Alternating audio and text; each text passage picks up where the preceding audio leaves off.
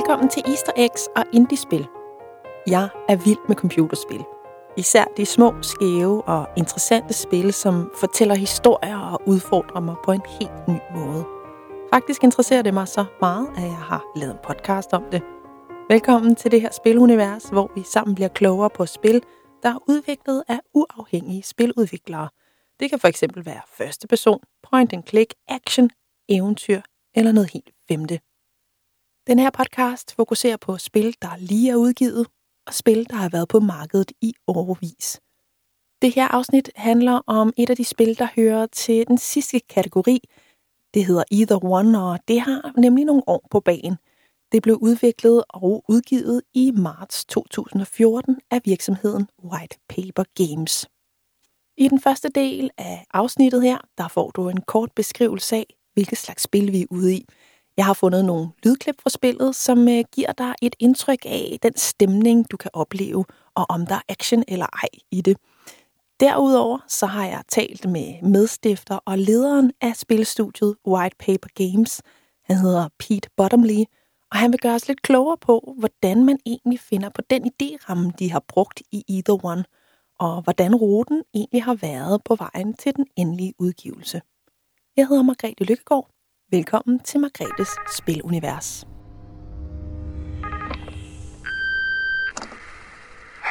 Hey, it's me. Listen, I, I'm sorry for the things I said earlier on. It's just, God, I really don't think you should go to that place. I, I, don't, I don't think they care. Not like they should. And before you think it, Vi starter med en kort introduktion til, hvad spillet Either One går ud på. Det her klip, du lige hørte, det er faktisk det, der sætter hele tonen for spillet. Det er et spil, som udfordrer ens nysgerrighed, problemløsning og sanserne, og fanger altså opmærksomheden med det samme.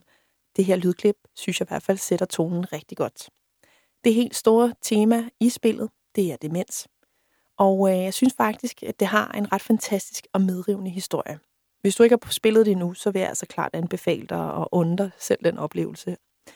Allerførst i spillet er du altså i den her elevator, og det er her, du hører det lydklip her. Derfra går du ned til en velkomstreception. Det er sådan en ligesom hos ens egen læge. Øhm, der er en klokke, du kan ringe på, og stedet virker lidt klinisk, og du får faktisk også lidt hurtigt indtrykket af at være et tidspunkt i en eller anden udefinerbar fremtid. Da du ankommer hernede, der får du en øh, introduktion til, hvad du skal af en kvinde, som præsenterer sig som Dr. Phyllis Edmonds – og øh, man ser hende faktisk aldrig nogensinde. Man hører faktisk kun hendes stemme, og det er altså også ret interessant i det her. Så der er altså noget, der taler til sanserne. Dr. Phyllis Edmonds forklarer, at du er det, der hedder en restorer, altså en genskaber. Og din opgave er altså at undersøge og genskabe minderne hos en demenspatient, Jean Thompson. Our sole purpose this evening is to track the memory and pinpoint its location so we can cleanse it of any disease present. Everything you're seeing in front of you is a visual environment pieced together from our client's subconscious mind.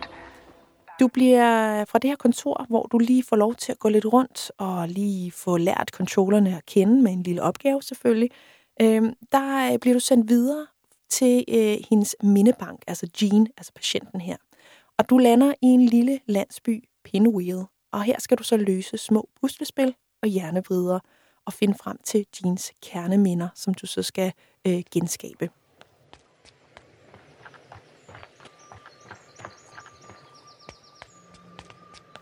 Du kommer fra landsbyen til en kulmine. Du kommer rundt i forskellige, men alligevel ens afdelinger af Jeans minder. Og stille og roligt, der viser der sig et meget, meget spændende billede men der er selvfølgelig noget, som ikke helt passer ind i den historie, du har fortalt. Og det er her, hvor spillet rammer noget virkelig unikt. Men jeg vil ikke rigtig spoile noget. Det skal man altså selv have lov til at opleve. Selvom spillet har nogle år på bagen, så fungerer grafikken stadig rigtig fint. Og sammen med de lydeffekter og den musik, der er valgt, der bliver du altså let suget ind i det her univers og den præmis, der hører til.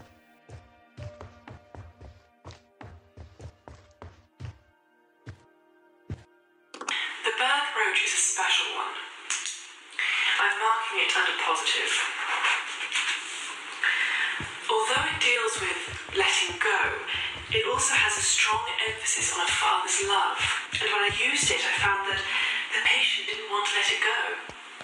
Spillet tager alt fra to og en halv time og frem efter. Altså, jeg har selv brugt 15 timer øh, igen og igen, altså ved at besøge det øh, et par gange. Og øh, afhængig af, hvor mange puslespil du vælger at løse undervejs, så er det altså det, der, der afgør, hvad, hvad tid du bruger på det. For der er nogen, der selvfølgelig er valgfri. Du kan finde spillet til PC på Steam, og du kan selvfølgelig også finde det på PlayStation Store til PlayStation 4, hvis du har sådan en derhjemme. You know, I just. I hope this is the right decision. That's all. You know exactly why this is the right decision, Jim. I know, I know. I, I just. But we've discussed this. The cost of treatment and care. It's just. It's too expensive. You could stay here with me. You could get help here. We'll miss you. Don't ever doubt that.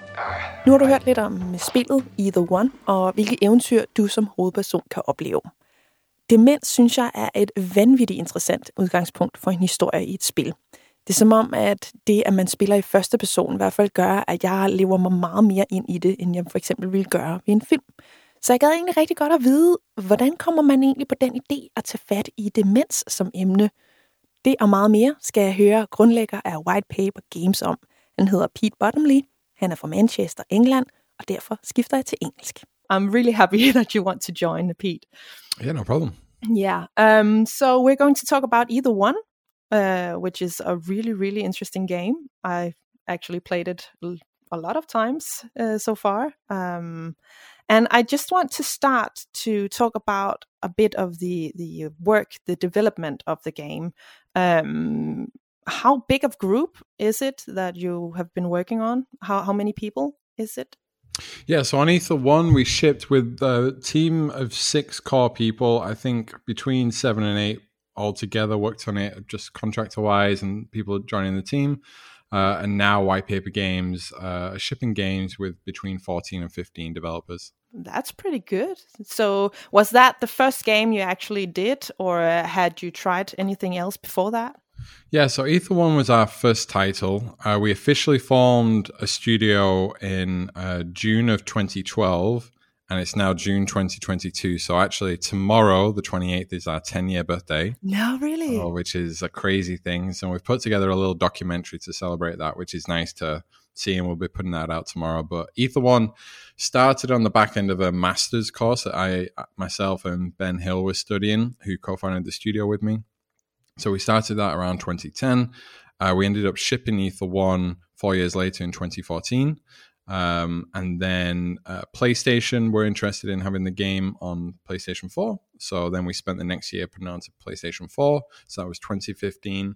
And then we released a game called The Occupation in 2018, 2019. And then uh, just last year, we released our third title, Conway Disappearance at Dahlia View, in November. So, yeah, three titles within that 10 year period there. Wow. And it must have been some kind of progress, you know, the working development of the Ether One. I bet when you're not that many people, it takes some some parts takes a long time. What was the hardest part of uh, developing game like uh, Ether One?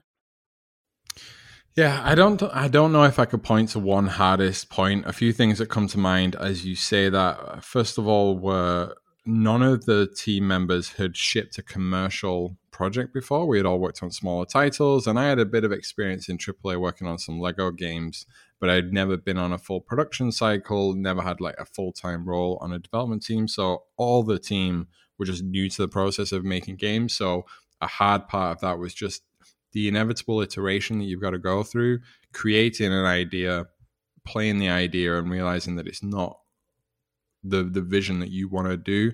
And so over that four year period, we designed things, we deconstructed things, we scrapped things, we left a lot on the cutting room floor th- uh, throughout that period. So maybe you know 30% of the actual game made it into the final version so there's a lot of iteration more so than any other title we've uh, worked on. But that's just the the nature of just starting starting the studio and figuring out what games you're making. Um, another thing was just the amount of time and effort that it takes to do those projects.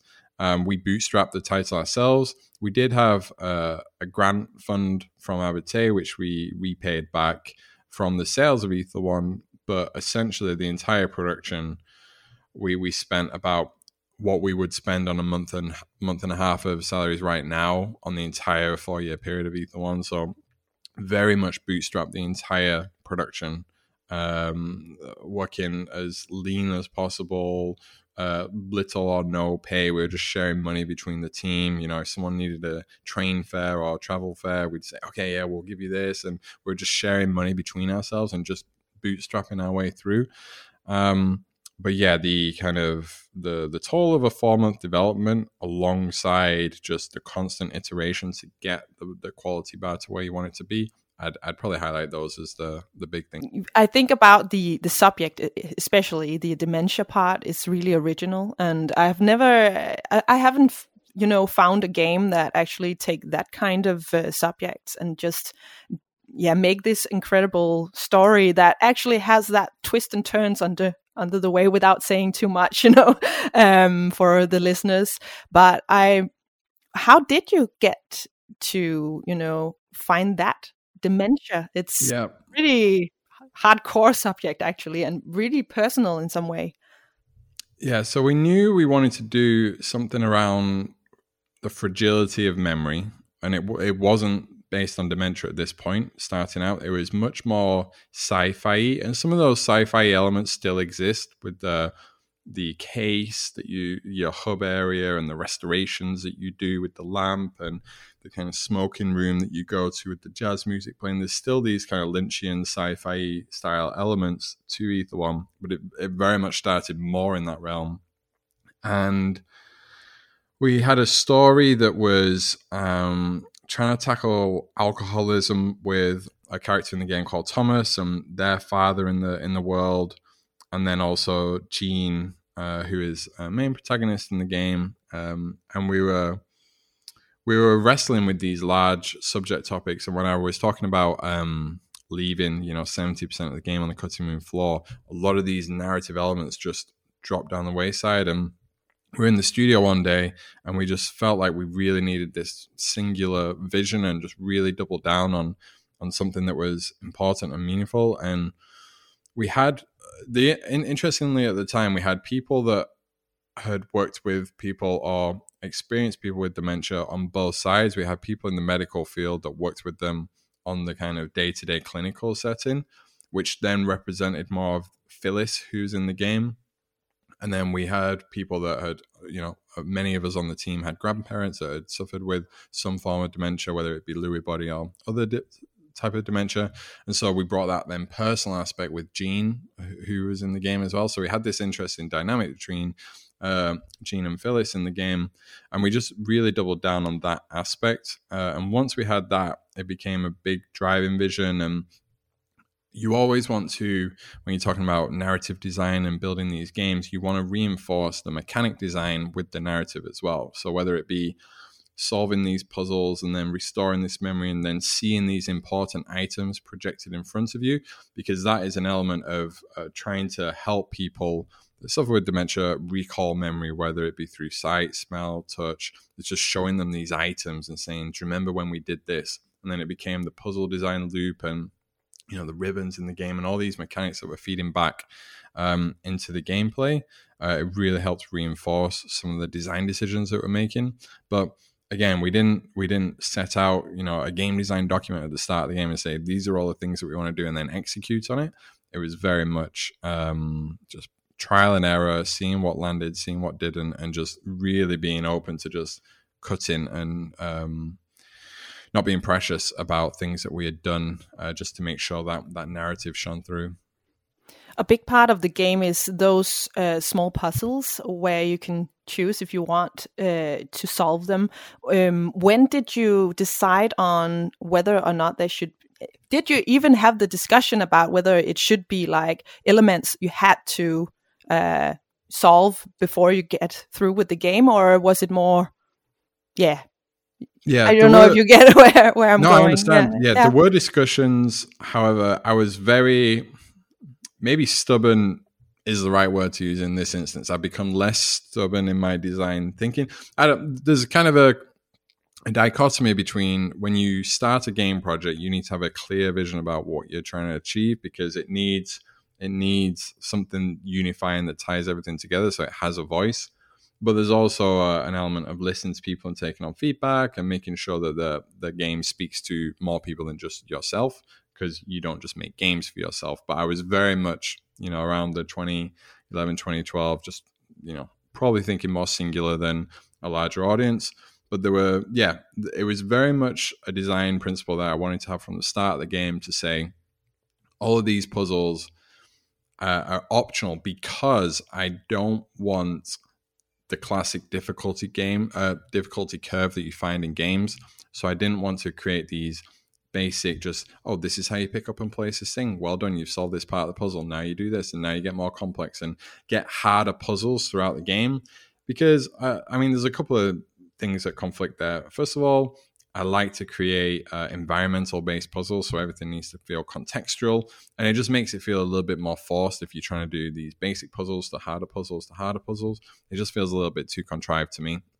But then also, I didn't want to lock like thinking this was the part of me that was thinking a little bit more about the audience i wanted this experience where you could have this and, this was this part was very much um, the whole team was discussing this but we wanted this experience that um, resonated with people and that like many people could experience and it was accessible to players uh, because you know one of our principles that we've late, later articulated as a studio is we want to respect players' uh, time and input and like investment into the narrative. We want to reward you for putting in the time rather than it just being forced upon you. So this was one aspect where you know you have this through line of ribbons in the game. If you only want to collect the ribbons, that's fine by me. And so I wanted to have that um, variance of puzzle types because cognitively not everyone processes puzzles the same. And so we wanted sequence based puzzles. We want audio based puzzles, still with accessibility options if you, you have um, any kind of hearing impairment. And we still want it to be an accessible experience, but we want these different style of puzzles throughout the game. And it's just, it just, it's much harder to do that. It feels more contrived and it feels like you're playing a game design rather than being immersed in the, the, the world and the puzzles. If it feels, if it starts to feel a little bit formulaic in my mind.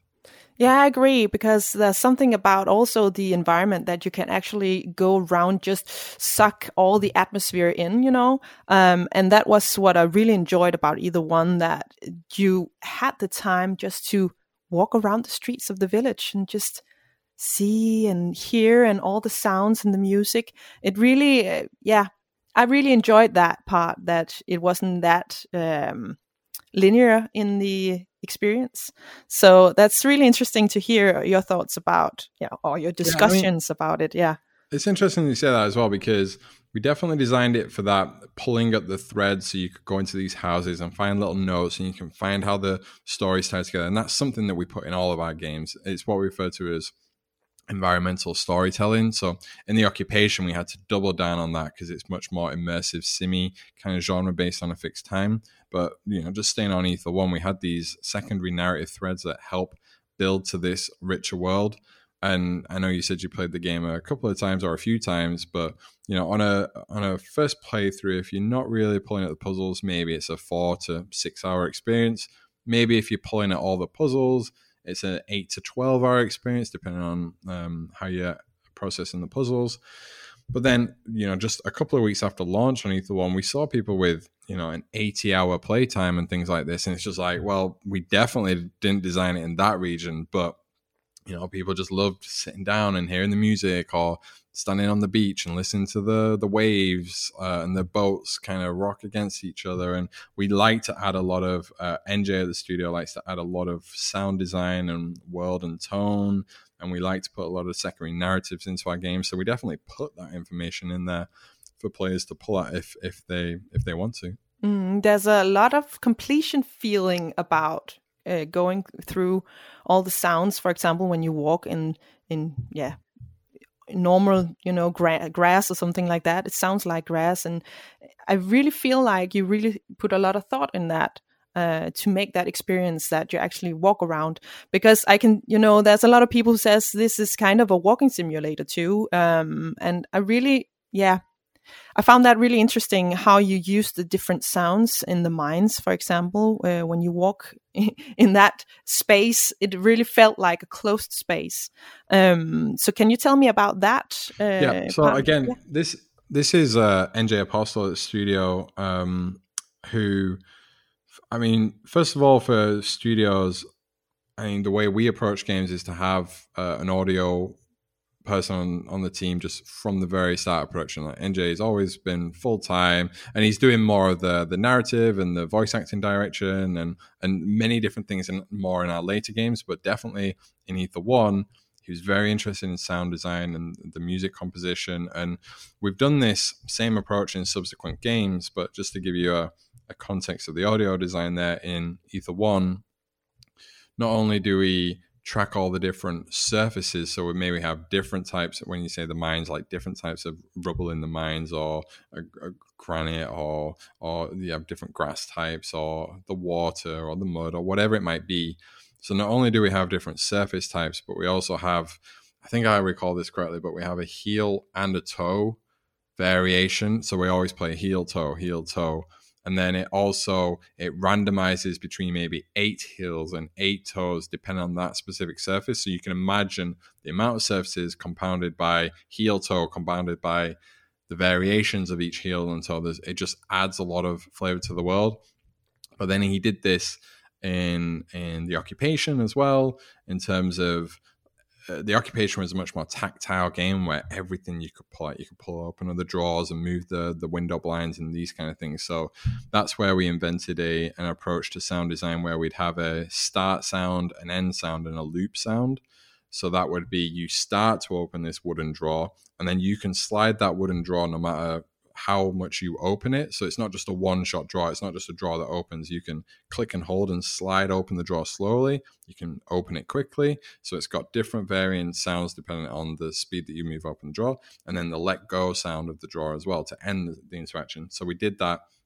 So that's you know now three different interaction types based on all the interactions in the world so that compounds and then for our latest game conway uh, disappearance at Dahlia View because the protagonist is in a wheelchair, he's a wheelchair user, and so now it's bringing into account all the surfaces that the wheelchair can go on, and the hands hitting the wheel, and the fabric of his pants uh, rubbing against each other as he moves around, and so we're just layering and layering all this sound. So we put a lot of time and energy into sound design and making these worlds feel alive and tactile. That's so amazing to hear. but um, I think we should move a little bit further into the game developing um, part. Um, there is this um, what is it called? The uh, oh, I can't remember the the word for it. The the box where you can pick stuff up and put it on the shelves in the game. Oh, in the uh, case, the, the, the case, case shelves. Thank you, yeah. the case shelves. Um, I've seen a lot of comments on that uh, on Steam, for example, where people is like, we don't know what's important, so we just grab everything we can, you know. And I, I had the first first time I played it, I had it, the exact same feeling that I was just like, I don't know if I'm going to use this cup, but anyway, what, what? How did you come up with that? That you, it's everything up for grab. Like, yeah, some parts, are, of course, uh, yeah, fixed yeah, in the game. But, yeah. yeah, we like to put a lot of what we call player agency into our game. So even if it's a linear narrative game, someone personalizing their experience and approaching it how they want to approach it is an interesting thing to me as a designer, but also I think to the team as well. Um, so I guess first and foremost, not prescribing where you can put things kind of introduces this nice element of organization. Like, right, well, I'll put all my knocker statues over here and I'll put, put all my mine items over here. And it's interesting to just see how people start organizing things. Um, but also, there's kind of this really interesting, and with, this was intentional at the time, but this uh, interesting approach of confusion about what items go where, and it's just oh, where was that? Where was this? And almost like when you're misplacing items, yeah. the the kind of mirroring of the narrative and how we're trying to communicate this story and how you're processing your thoughts was just a really nice intrinsic part of the game. So part of it was player agency and part of it was mirror and narrative. Okay, yeah. that's interesting because I saw uh, some people who were like, I felt kind of cheated in the end. I just had all these shelves filled with stuff, and I actually only used like I don't know a tenth of it because there's a lot of stuff to to gather. But I, I can see how it actually gives an interesting, yeah, more personalized game uh, in some ways. That yeah, you can do whatever, but yeah, it was really interesting to to have that as a choice. Just where did I put it in the game? I forgot to put it in the case. So ah. and part of that as well is that we wanted the case to reflect your playthrough. So when you're taking photographs in the core memories, you can see them have been developed downstairs in the case.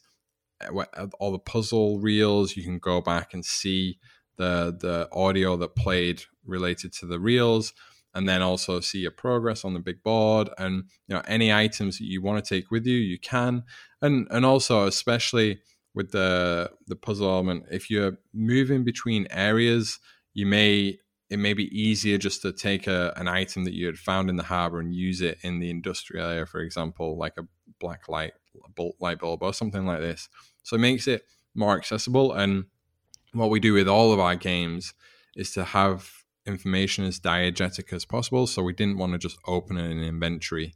Uh, and the same with the occupation. We had a physical briefcase that you carried around with you and put items in your briefcase. So that was almost like our uh, a movable version of the case. Like you had all your key cards in there and everything. So we tried to keep things very diegetic in our game design. I, am less interested in very UI um, heavy. I think we games. should push on to the voice actors because there are a couple of voices, Dr. Phyllis, for example, and uh, Jean Thompson, and and of course the main character. Um, what were your thoughts about that, and how did you came up with those voices? So again, born born from constraints. So we actually had a different original character for Jean uh, her voice wasn't landing, so we actually switched to Elspeth. Um, and Elspeth, um, she she is she's a long time collaborator with the studio. She's just she played a role uh, for Annabelle in our last game, uh, and so she's a long term collaborator and friend of the studio. Uh, we didn't know her at the start of Ether One, and someone called Niall McGuinness introduced us. And myself and Ben were doing a talk in Liverpool, in the UK, and uh, he introduced us to Elspeth, and she was wanting to get into some voice acting, and so we instantly hit it off. And NJ was doing a lot of the voice directing. Uh, he still still does all the voice directing now. Um, so that was born from constraints. Now the interest about the constraints are you mentioned Thomas Fletcher, the character. So that is NJ's voice. Uh, so he played one of the characters. And again, just because we could not get like when you do hear Thomas again, I won't be spoiling it or anything like this, but when you do hear Thomas, it needs to resonate strongly with the player. Like you need to hear that coming through. Um, and we just couldn't. It's very, for whatever reason, it's very hard to find male voice actors with a certain voice type. We either find a lot of voice actors in very uh, radio advertisement style voices, where um, or you find find very rich, deep, almost fantasy driven voices, and it's very hard to find that that mid. You, all the voice acting in our game, and we've won multiple awards now in voice acting, which is amazing. But um, it's very hard to find just the conversational British tone, uh, like normal person. It could be yeah, anyone. Exactly. Yeah. Yeah. So NJ voiced that character, and then he voiced the main character in the occupation called Charles Bowman, and he actually voiced Robert Conway in our latest game as well. So uh, most people probably wouldn't connect those three voices, and that's just interesting to hear that diversity there. But then also interestingly, probably something may, maybe you picked up on it, maybe you didn't. It depends. I mean, you played it a few times, so maybe you did, and you've also probably seen the credits. But Jean and Phyllis are the exact same person, hmm? so they're both yeah. Elspeth. So I, I, I don't think players would feel that when no. playing the game I was really of... surprised actually because I don't. It's more airy. Jean is more airy somewhere. Yep. Um, so I didn't connect those two at all. But still, I'm also been voice acting a couple of times, so I know what kind of different voices you can make. But yeah, I didn't connect them at all. So she did a really good job for that for yep. that one. Yeah. So from the get go, you know, a lot of it was obviously Elspeth's heavy lifting, and then NJ did some editing on the back end for just really separating those voices out. Uh, and and it also played in with the narrative, right? Because yeah, actually, we won't go down that path there because yeah. it might introduce some yeah things that people don't want to hear uh, about the story and things like this. But um, yeah, it is interesting to know how much range you can get out of a single voice actor and and again like uh, even through our later games uh, we got someone called ali murphy who we, we've worked with multiple times now and she's played maybe five different characters in two of our games and so uh, we do get a lot of range out of our voice actors, uh, and NJ does a good job at directing them and editing out the sessions. And and one thing, if we are touching upon voice acting, generally people outsource a lot of voice acting and you pay either per line or time and it's just like bang bang bang bang bang here's all the lines. And we just we just sit with the the actors um, we talk about the story talk about where they are in the story we spend a lot of time. Nj will take multiple revisions of the conversation he'll chop and edit different tonalities between different things and we'll find the performance in in there and and he'll get a lot of size and what we call isms. Like in Ether, we call them phyllisisms. Like how do we uh, really make this character feel like this character, like through tonality, things that she's doing with her voice and things like this. Uh, like Phyllis sighs a lot, and mm. um, when she's talking to you, and and so we try to get a lot of that in our performance. So we do all the recording ourselves. We spend the time that it takes with the actors. You know, if it takes three hours a session and it should have taken one, then we take the three hours. We don't just try and read through the lines as quickly as we can just to get them in the game. Um, and so, yeah, there's a, just a mixture of all those things above when looking at the voice actor of Ether One. But it is an important role, you know. The voices in a game is like a big part of it, uh, and sometimes it's not the the part of a game developers, you know, mind that it's that important. So I've tried a lot of games where you didn't just really buy the concept because maybe the yeah voice actor was a bit either they didn't research it enough or they just didn't prepare enough or hadn't tried it enough times or something like that. But i really find that really important.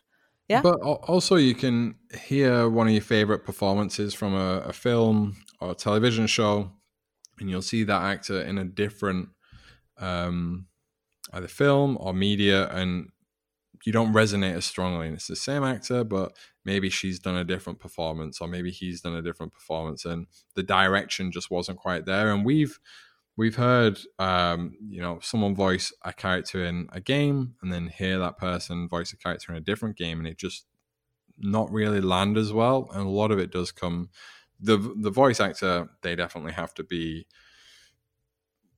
um, bringing their own skill set and have to be able to take direction well but some of it is that direction coming through and really telling what you need for the story uh, and communicating that to the the people that you're working with. Yeah yeah i totally agree. Thank you so much for joining me today pete. I really appreciate your words and yeah digging down in your really really interesting game Ether One Cool. Thank you for your time. It's nice to, you know, think about things that I've not necessarily thought about for a few years. So yeah, thank you for your time. It glistened in the shop window, and the music box was the most beautiful decoration.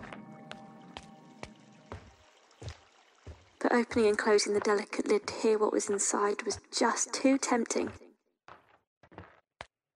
A great man once worked here.